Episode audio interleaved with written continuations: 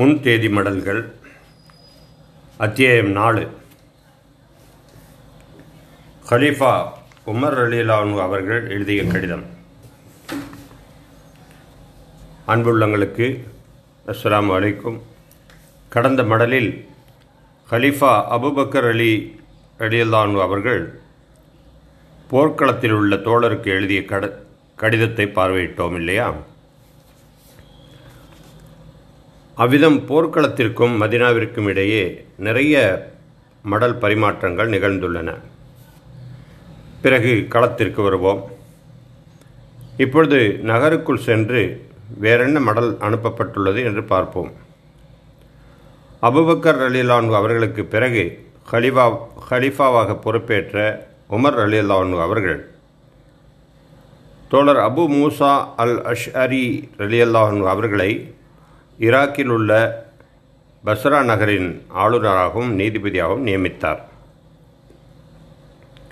தாம் தேர்ந்தெடுக்கும் ஆளுநர்கள் ஊழியர்கள் தகுதியுள்ளவர்களாக சிறந்தவர்களாக திகழ வேண்டும் என்பதற்காக உமர் ரலியலான் அவர்கள் எந்த அளவுக்கு மெனக்கெடுவார் என்பது அது ஒரு அழகிய பொற்காலம் தொடரை வாசித்தவர்களுக்கு நினைவிருக்கும்.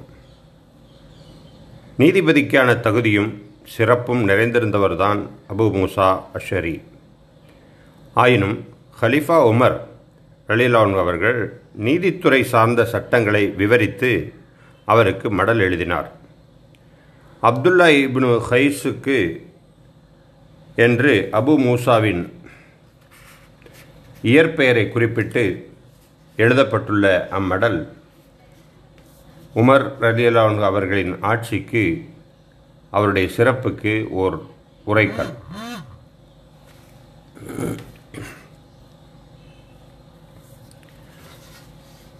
அளவற்ற அருளாளன் நிகரற்ற அன்புடையோன் அல்லாவின் பெயரால்.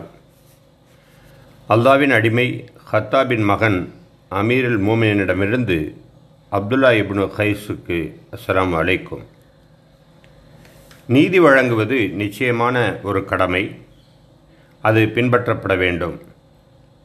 உங்களிடம் வழக்குகள் சமர்ப்பிக்கப்படும் போது அவற்றை புரிந்து கொள்ள முயலுங்கள். ஏனெனில் புரிந்து கொள்ள முடியாத வழக்குகளினால் அவற்றை சமர்ப்பிப்பவருக்கு பயனில்லை. மக்களை சமமாக நடத்துங்கள். தம்மை அநீதியான முறையில் நீங்கள் ஆதரிப்பீர்கள் என்று உயர்குடியைச் சேர்ந்த மனிதர் நம்பிவிடக்கூடாது. சமூகத்தில் நலிவுற்றவர் உங்களது நீதியில் நம்பிக்கை இழந்துவிடவும் கூடாது.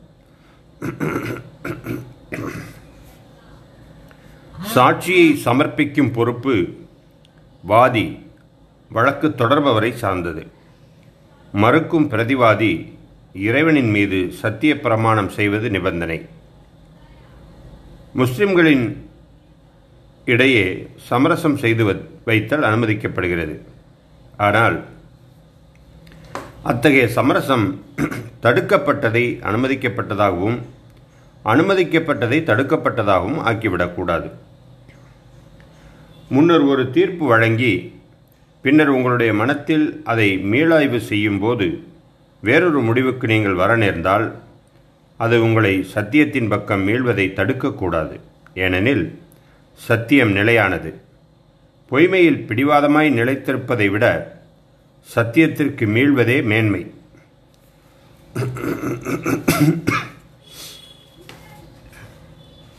உங்களால் உறுதியான முடிவிற்கு வர முடியாத ஒவ்வொரு பிரச்சனையையும் கவனமாக ஆராய்ந்து பாருங்கள். குரான் சுன்னாவின் அதற்கான நேரடி ஆதாரம் இல்லையெனில் அப்பிரச்சனைக்கு நெருக்கமான முன்னோடி வழக்கு உள்ளதா என கண்டுபிடியுங்கள். ஒப்புமை செய்து எது அல்லாவுக்கு உவகை அளிக்கக்கூடியது? உண்மைக்கு நெருக்கமானது என பாருங்கள். தமக்கு பிறரிடமிருந்து கடன் வரவேண்டியுள்ளது என்று எவரெல்லாம் வழக்கு தொடர்கின்றாரோ சான்று சமர்ப்பிக்க அவருக்கு போதிய கால அவகாசம் அளியுங்கள். அக்காலத்திற்குள் அவர் தகுந்த சான்றை சமர்ப்பித்தால் அவருக்குரிய உரிமையை மீட்டுத் தாருங்கள். சான்று அளிக்க இயலவில்லை என்றால் அவர் தமது வழக்கை கைவிடச் சொல்லுங்கள். ஐயத்தை தவிர்க்க அதுவே சரியானதாகும். முஸ்லிம்கள் அடிப்படையில் நற்பண்பு அமை அமைந்தவர்கள். ஆனால் எவரெல்லாம் ஹத் தண்டனைக்காக கசையடி பெற்றனரோ பொய்சாட்சி அளிப்பவர்கள் என்று அறியப்பட்டுள்ளனரோ அவர்களை தவிர. மக்களின் மனங்களில் மறைந்துள்ளவற்றுக்கு அல்லாவே பொறுப்பு. போதுமான சான்று இறைவனின் மீதான சத்திய பிரமாணம் ஆகியவற்றின் அடிப்படையில் மட்டுமே தீர்ப்பு வழங்கப்பட வேண்டும். பொறுமை இழப்பதில் எச்சரிக்கையுடன் இருங்கள். வாய்மையின் அடிப்படையில் தீர்ப்பு வழங்குவது அல்லாவிடமிருந்து ஏராளமான வெகுமதியை ஈட்டித்தரும். அளவற்ற வெகுமதியை மறுமைக்கு சேர்த்து வைக்கும். எவரெல்லாம் நேரிய உள்நோக்கம் கொண்டு தம்மை தாமே பரிசோதித்துக் கொள்கின்றாரோ அவருக்கு அல்லாவே போதுமானவன். மக்களை குறித்து எவர் அவர் அஞ்சத் தேவையில்லை. ஆனால் எவரெல்லாம் மக்களிடம் போலி நடத்தையை மேற்கொண்டுள்ளனர் என்பதை அல்லாஹ் அறிந்துள்ளானோ அல்லாஹ் அவர்களது நடத்தையை வெளிப்படுத்தி விடுவான். இவ்வுலகிலும் மறுமையிலும் அல்லாவிடம் பெறப்போகும் வெகுமதியை சிந்தித்து பாருங்கள். அஸ்லாம்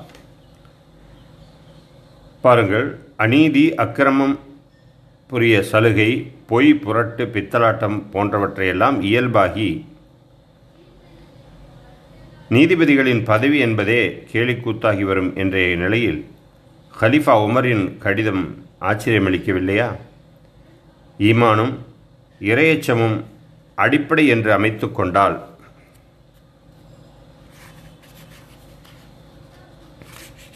எண்ணமும் எழுத்தும் பேச்சும் மூச்சும் இப்படித்தான் சத்தியம் பேசும் என தோன்றுகிறது.